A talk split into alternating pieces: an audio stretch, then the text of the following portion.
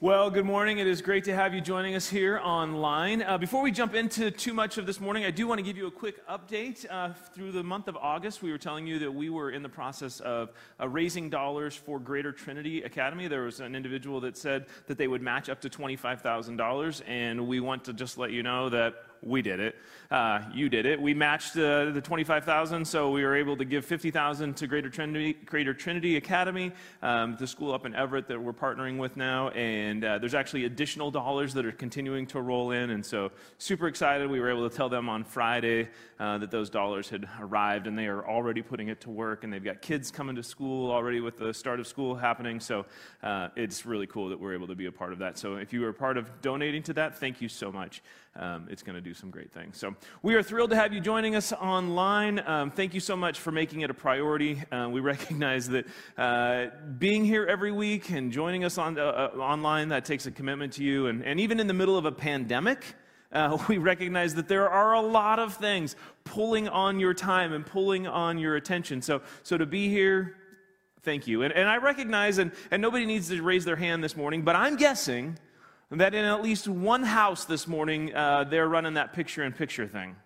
That, I, that I'm in the upper left hand corner in a little tiny screen, and then, then the Seahawks are getting ready to kick off on the larger screen portion of that. I'm guessing that's happening in at least one house. And if that's happening in your house and I'm currently muted, just turn it off and watch the game, right? Like, uh, because I'm not that good at miming, and you're going to get nothing out of this. But so we're starting football season, and it seemed like the perfect moment to launch a new series called Emotions. Um, if you're a football fan, there's a lot of emotions that go through football season.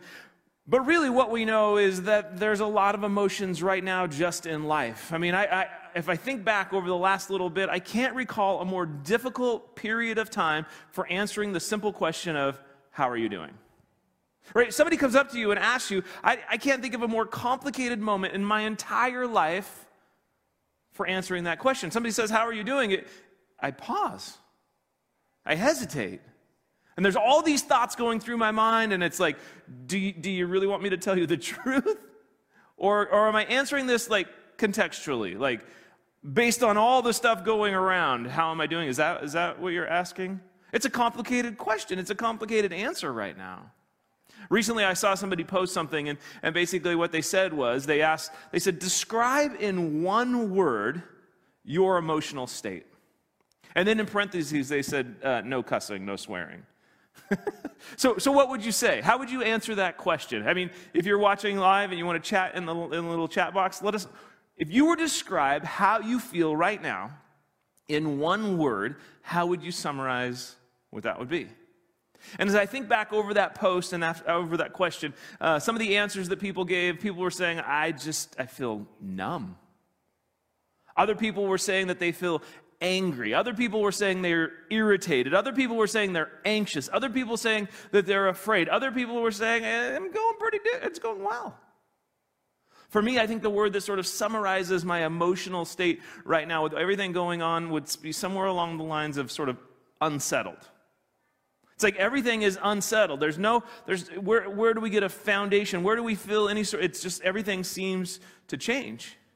I mean, even small things, even small things, it, it's really difficult. I mean, it used to be so easy to greet somebody, but now you, I don't know what to do. When, when you greet somebody, when you actually come across another person, it's like you're measuring that moment.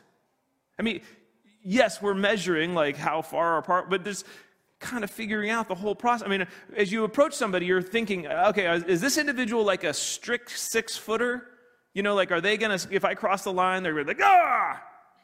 Or, or, maybe as I approach somebody, maybe, maybe they're, of the, they're kind of of the mindset, like, this whole thing is stupid, and they're coming in for the hug, so then you're like, how do you. Or, or are, are we going to do one of those awkward knuckle bump things, or maybe a foot hello? I'm glad that hasn't caught on. I've tried it, you know, that was not good. And then it's like, okay, are, is this a masking situation or is this a don't mask situation? And th- it's just all these little things are so awkward, even in something as simple as greeting. And then we got the bigger things that cause us to feel unsettled. We, we know, obviously, we've got all the economic uncertainty. We've got the racial tension. We've got the political division. I mean, our emotions are high. I mean, Mad people are really, really mad. And sad people are really, really sad. And worried people are really, really worried. And, and happy people are not paying attention, right? If you see somebody that's really happy, you're like, I don't think you're watching what's going on. But our emotions are so strong and they are, they are all over the map. And so, what I thought we would do over the next couple of weeks is really try to dive into our emotions and talk about and recognize that see our emotions from a God given perspective because God has given us our emotions. They're from God. And what we know when we look at Jesus and when we begin to process who Jesus is, we begin to recognize that Jesus experienced emotions. And because Jesus experienced emotions, it means that the emotions that we experience, they're not wrong. Emotions are not a problem. And so as we look at these emotions, what we need to begin to begin to recognize is how did Jesus respond to those emotions?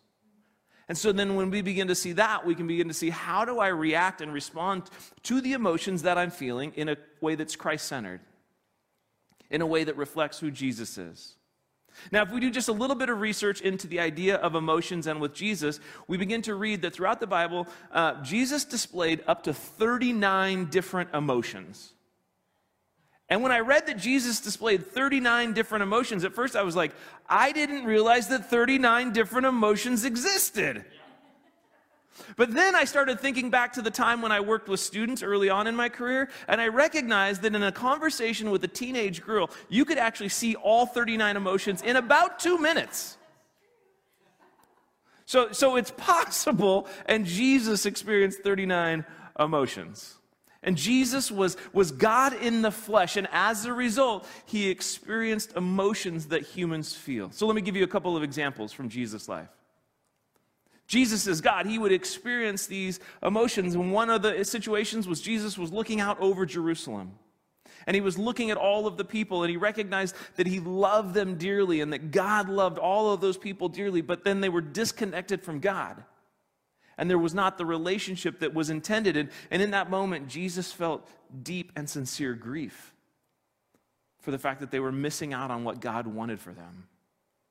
Jesus oftentimes had to deal with the religious leaders of the day, the Pharisees, and these were the individuals that cared more about the rules and more about the law and less about people. And it angered Jesus at their hypocrisy and at the sin and at their lack of love. Another time, Jesus was meeting with 72 people that were, that were followers of his, and he was like, Listen, I'm going to I'm going to send you out. I'm going to send you out and you're going to go tell people about me. You're going to tell people about my love. And he sends these people out. And then they came back and they started talking. And they're like, Jesus, it was amazing. God was using us and all these different things were happening. And, and what, what you told us to tell people, it was working. And Jesus in that moment was overjoyed with the faithfulness that they displayed and that the faithfulness of God in their lives. Another time, Jesus had a friend that died. His good friend Lazarus died. And even though Jesus knew that he had the power to raise Lazarus from the dead, that Lazarus was going to come back to life, Jesus felt the emotion of sadness. And we read that Jesus wept because his close friend had passed away. If we look at the story right before Jesus is nailed to the cross and before he's beaten and all the things that happened there, Jesus was in the Garden of Gethsemane and he was praying. And in these moments of anticipation of all that was going to come and all that Jesus was about to experience, in that moment, he felt alone. And he felt anxiety and he felt overwhelmed. And the anxiety and the overwhelm was so great that he actually began to sweat blood. Jesus felt emotions. And so today I want to focus on the emotion that Jesus feels when you and I feel the emotions of loneliness and hurt. There was a guy by the name of Luke that lived during the time of Jesus, and, and Luke went out and he did a bunch of research. And he did a bunch of reading, and he talked to the eyewitnesses that watched what Jesus did and watched and heard what Jesus said. And then he took all of those eyewitnesses' accounts and he began to write down and create what he wanted to do a very accurate account of Jesus' story and of Jesus' life. So in the book of Luke, we come to this portion where, where Jesus has just now finished one of the most famous sermon of all times, the Sermon on the Mount. He's just talked to this big group of people, and now he's leaving, and the crowd's still following him, and they're all coming after him. And this is what the story says in Luke chapter 11. We're going to read the whole thing. It says this It says, Soon afterward, Jesus went with his disciples to the village of Nain, and a large crowd followed him. A funeral procession was coming out as he approached the village gate. The young man who had died was a widow's only son. That's huge right there. Don't let that hurt. Only son. And a large crowd from the village was with her. When the Lord saw her, his heart overflowed with compassion. Don't cry, he said.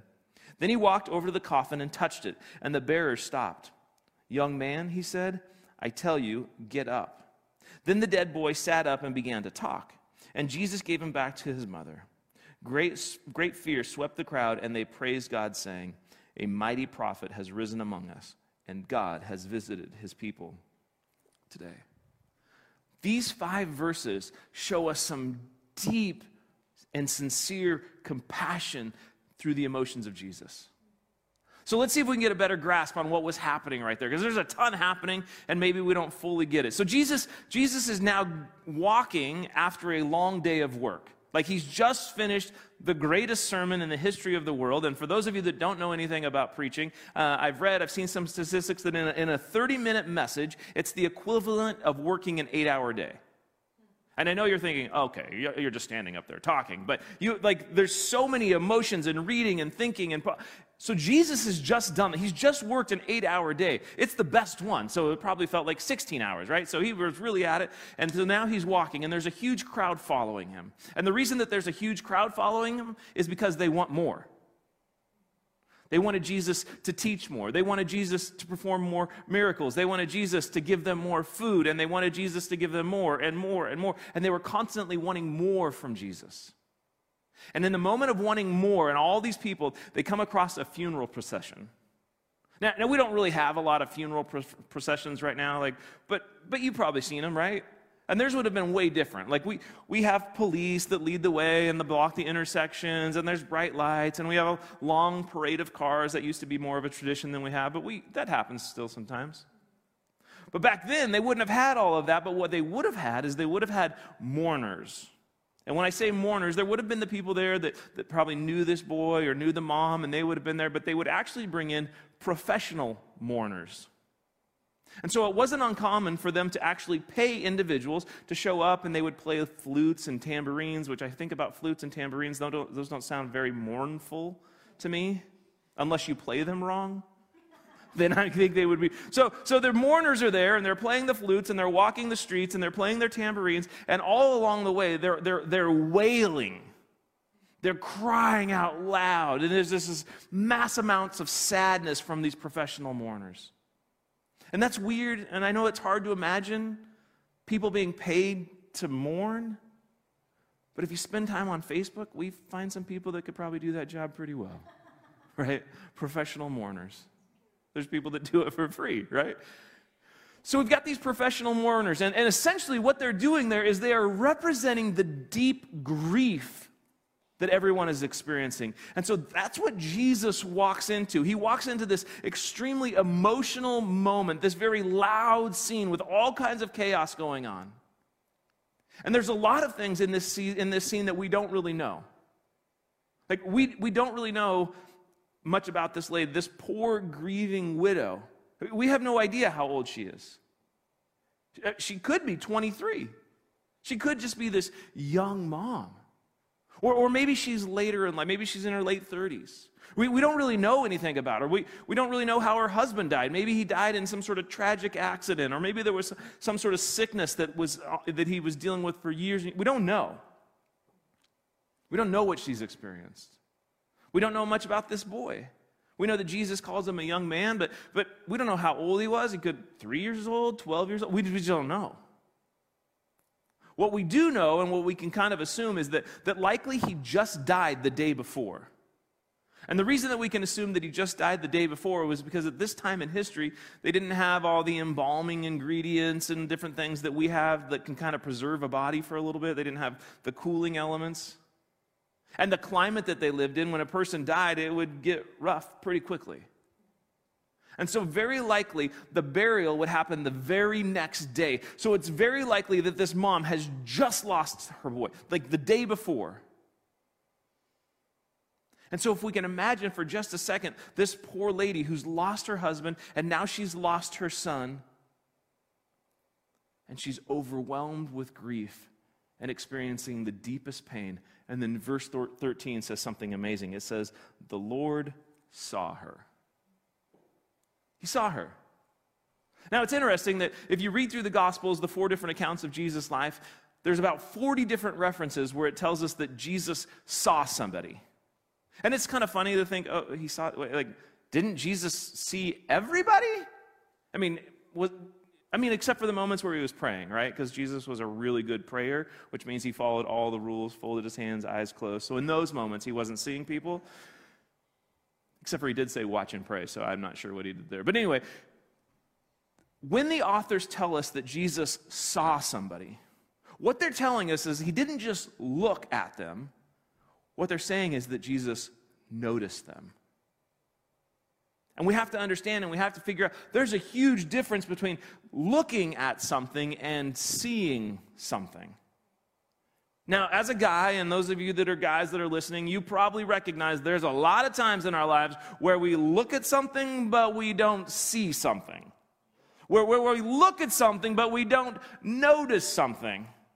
Now, in my life, okay, so I'm married, so my wife, and then I have the opportunity to work with several women. So, so there's a combined notice of everything right? They see all. And I tend to look at things and not notice anything. I tend to not notice when one of them gets their hair dyed, or their hair cut, or their hair straightened. So, so I'm just going to lob out a little marriage tip, or for those of you that work with lots of ladies, like just two or three times a week, just just lob. Wow, did you do something with your hair? I, wow, your hair looks really good. I'm not sure what you did, but I like it. I mean, if you're wrong, at least you still said you like it. Or, or maybe when you go into a house, guys, maybe you notice this. You go into a house, I, I, don't notice the wallpaper, I don't notice the cabinets, I don't notice the rug, I don't notice, notice the wall decorations, and ladies notice it all. Go to a wedding. Weddings are the worst. I think they've calculated there are little, literally 43 million things to notice at a wedding. I tend to notice one thing Food or no food? Right? like after a wedding, they're like, Did you notice the flowers? Did you notice the bride's mom give the side side eyed glance to the groom? Did you see the dresses? Did you notice the doilies? Did you notice the party favors? Did you notice what song they played at the beginning of the reception? I'm like, I saw none of that. Literally, the only thing that I noticed is that they were serving little smokies in those deli rolls from Costco. It was incredible, right? You're like, that was a good wedding. That I notice. Not Jesus. And what we discover is that Jesus sees us when we are hurting because he sees this lady in her desperate situation. Jesus looks at her, but he doesn't just look at her, he sees her. He noticed her. There she is, this, this single mom who no longer has a husband, this, this widow who has lost her husband, and now she's lost her son. And in the middle of all of that chaos and all of the mourners and all of the grief, Jesus looks at her and he saw her and he noticed her and he understand the emotions that she was feeling. He saw the depth and the profound pain that she was going through. And what you and I need to recognize is that, that Jesus felt the same thing for her that he feels for you whenever you're hurting. He felt for her the same thing that he feels for you when, when you are afraid.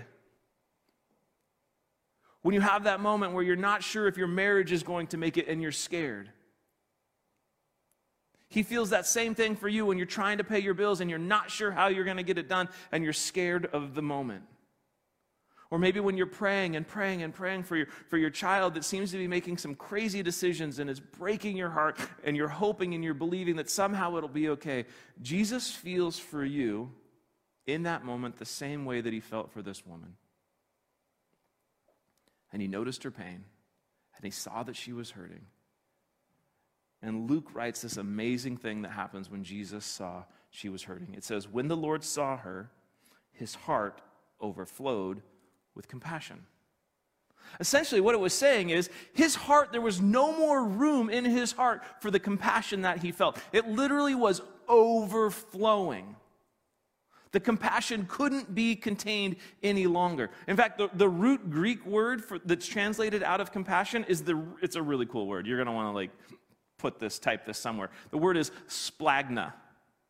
Splagna. That's an amazing splagna. It, it sounds like if you say it, splagna, it sounds like like that moment where you're eating something and it gets caught like right about here, and then you're somewhere between choking and like losing it. You're like splagna, right? Or, or worse, I'll give you an even better example. That moment when you walk into a honey bucket or like a porta potty and they haven't done a good job cleaning it, and, and you smell it, and the smell is so strong that you can taste it, and you want to splagna. And, and I know, here's, here's the crazy thing that word splagna actually means to feel it in your gut to feel it in your intestines. I mean, that's how strong of a word the Greek is using right here. The depth of his compassion was that Jesus was feeling it from the core. That's what happens with Jesus in this moment. This is what happens with Jesus when he sees you hurting. And we have to recognize that Jesus feels your pain internally. There was an article that was describing this word splagna and what it would actually feel like. And, and it described it as this moment where you're driving your car. And as you're driving your car, you come across an accident. You see a wreck up ahead of you, and, and you begin to notice, and you look over on the side, and you see that there's some people that are injured, and they're on the ground, and the first responders are dealing with them and working on them, and you're like, oh man, that's terrible. And you're, start, you're like, oh man, I really hope that they're okay, and I hope that they, you know, you, you just kind of feel for them. And then all of a sudden, as you pull around, you recognize the car. And you begin to understand that not only do you recognize the car, but you know the people. And there's some people that you actually love. And in that moment, you experience splagna, the depths of your being. It's hurting in the gut of who you are at your core. And when Jesus saw this lady's pain, he noticed it and he felt it in his gut. And I, I don't know who needs to hear this this morning. But Jesus knows what you're going through, and He cares for it more than you can even imagine.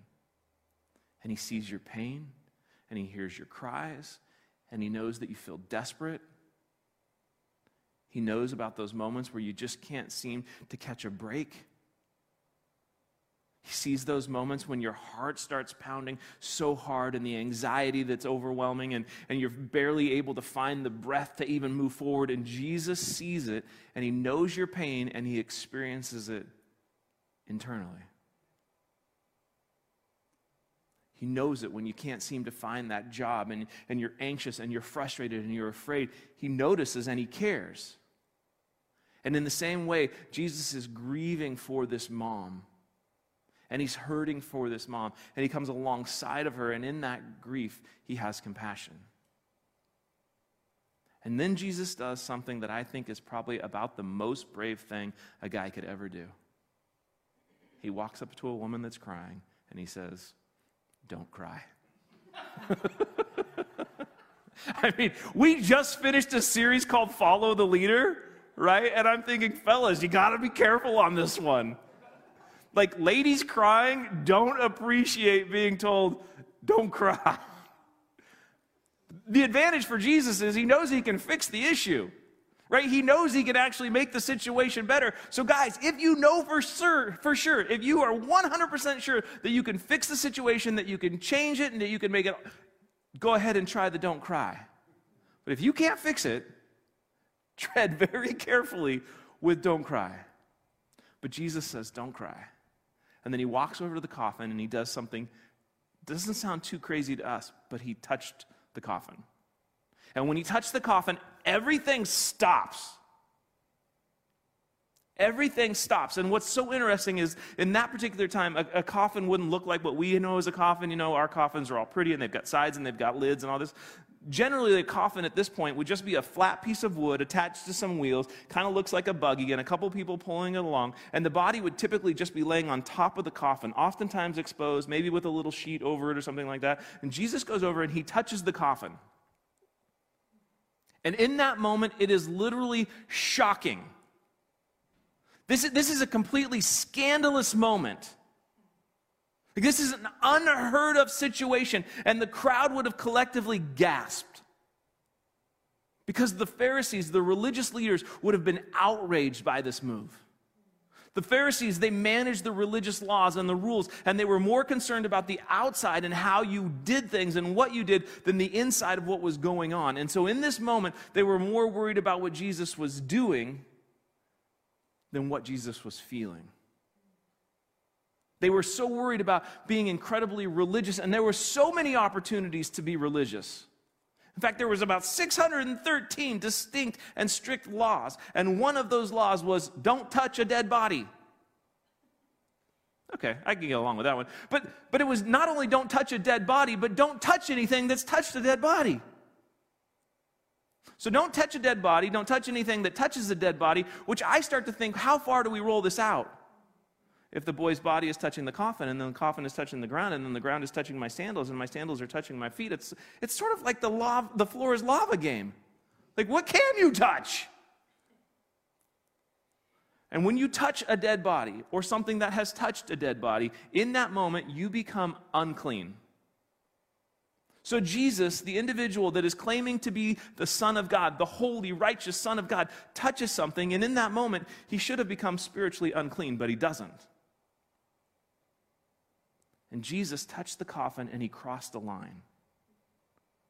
Jesus was continually displaying that he was a line crosser, that he was a rule breaker. Not because he wanted to break rules, but he recognized that religion oftentimes draws lines and draws barriers and draws rules. And those rules oftentimes keep people at a distance from God. And Jesus, again and again and again, was willing to go beyond the lines to demonstrate his love for the people that were held at a distance from God. He was a line crosser. He was a rule breaker anytime those lines and those rules of religion would keep people from God. And the tragedy is that so many people today feel that same pressure. And people resist church because of legalism and hypocrisy. And religion, it's done with good intentions, but the idea is to draw lines to make it look like you're religious and if that bothers you about church, the good news is that it bothered Jesus.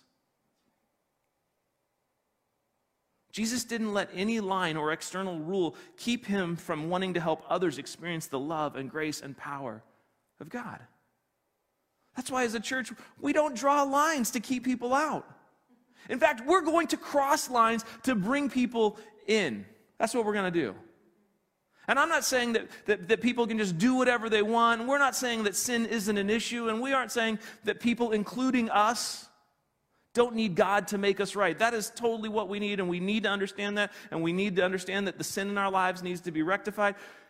But what we aren't going to do is allow the sin in people's lives to keep them at a distance from experiencing who God is. We're going to cross the lines and spread the love and spread the mercy and spread the hope and forgiveness that Jesus offers. And Jesus offers, in this moment, he ignores the religious policy and he touches the coffin. And, and, maybe his hand even slips and he touches the boy. We don't know. But basically, Jesus was saying there are no boundaries, there are no rules, there are no laws that are going to keep Jesus from expressing the depth of compassion that he felt for somebody that was hurting. And so just imagine the crowd when Jesus touches I mean, again, this is scandalous. And if people were walking along, if they weren't paying attention, they were like, look, look, look, look, look, look. And all of a sudden, everybody makes this big gasp, and then the more amazing gasp happens where the boy sits up and takes a breath and starts talking.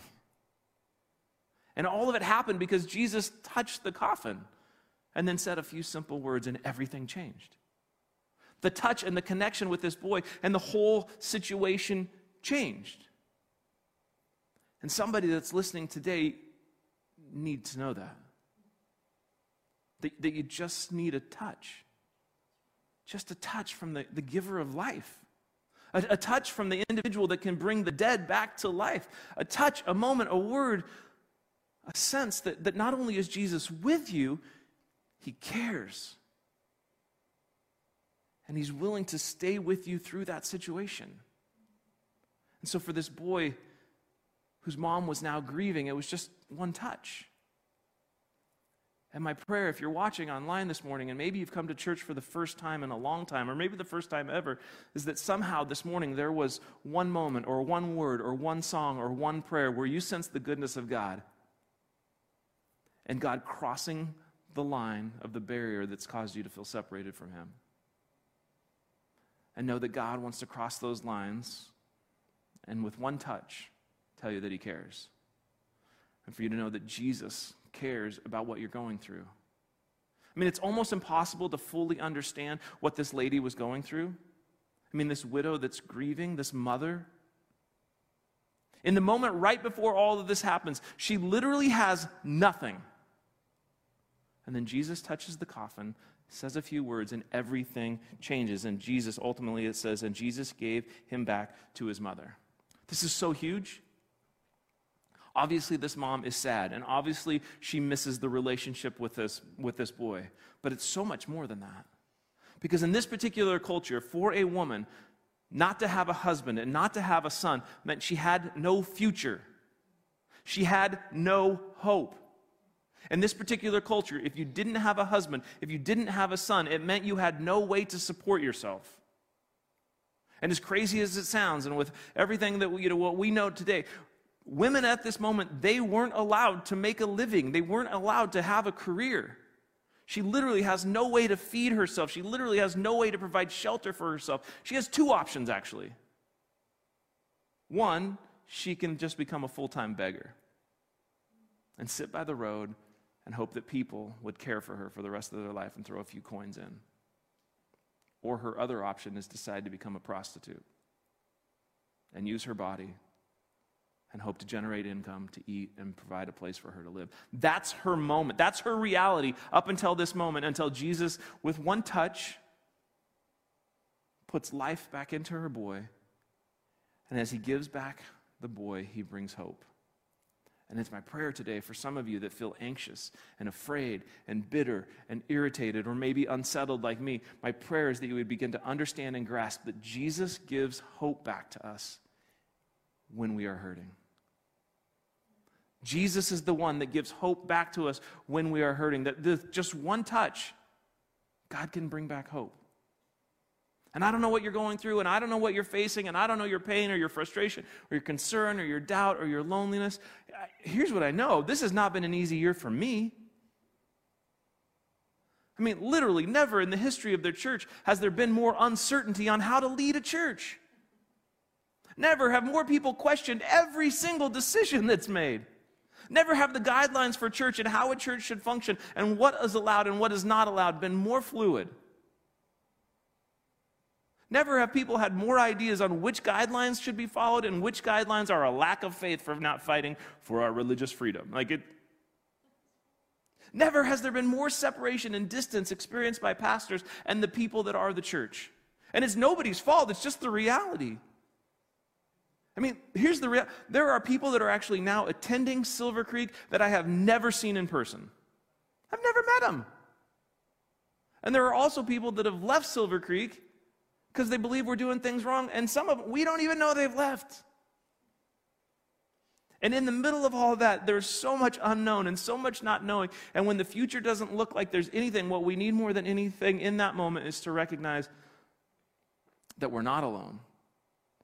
And in our hurt and in our sense of desperation, Jesus sees us and he notices. And my prayer is that you would hear that Jesus sees your pain, sees that you're hurting, and he's moved with overwhelming compassion. That he's overwhelmed with where you're at. He's overwhelmed with compassion, and with one touch, Jesus may not change your situation, he may not fix the situation, he might change your perspective. There might be just one simple improvement to a bigger situation. There may just be one little small gift that comes into your life. It may be a conversation with a friend. It may be just be a, a moment where you notice something different. Because hope doesn't mean everything is right and everything is better. Hope simply means that now we have the opportunity to face the future knowing that Jesus sees us and he's going to go through it with us. So we have to choose to open our eyes.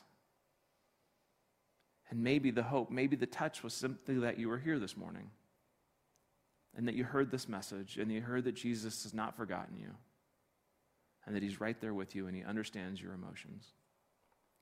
And every week we try to challenge you with some next steps. So this morning, as you think about what we've talked about and you think about what you're going through, what is your next step? Maybe your next step this morning is to remind yourself that God sees us and loves us even during tough times. Maybe your next step is to identify the hurt you need Jesus to touch. Maybe your next step is to choose to be alert to where Jesus might use you to bring hope to others. Maybe your next step is to pray each day, asking God to give you hope in the places that you're hurting. Wherever it is, whatever you're going through, I would just encourage you to take that next step. If there's a way that we can be praying for you, feel free to uh, put that on your Connect card or send us an email. We would love to be praying for you as God is working. Let's pray. God, thank you so much for this morning. God, thank you for this incredible story and the response that you displayed. Jesus, thank you so much that you, you see our pain, you notice our pain, you recognize the emotions that we go through and the hurt that we oftentimes live with. Jesus, would we allow you, would we allow you to just simply give us that touch, that moment where we experience that you care about us, that you want to walk us through whatever we're going through, that you want to help us understand just how amazing you are. Thank you for your love for us. In Jesus' name, amen.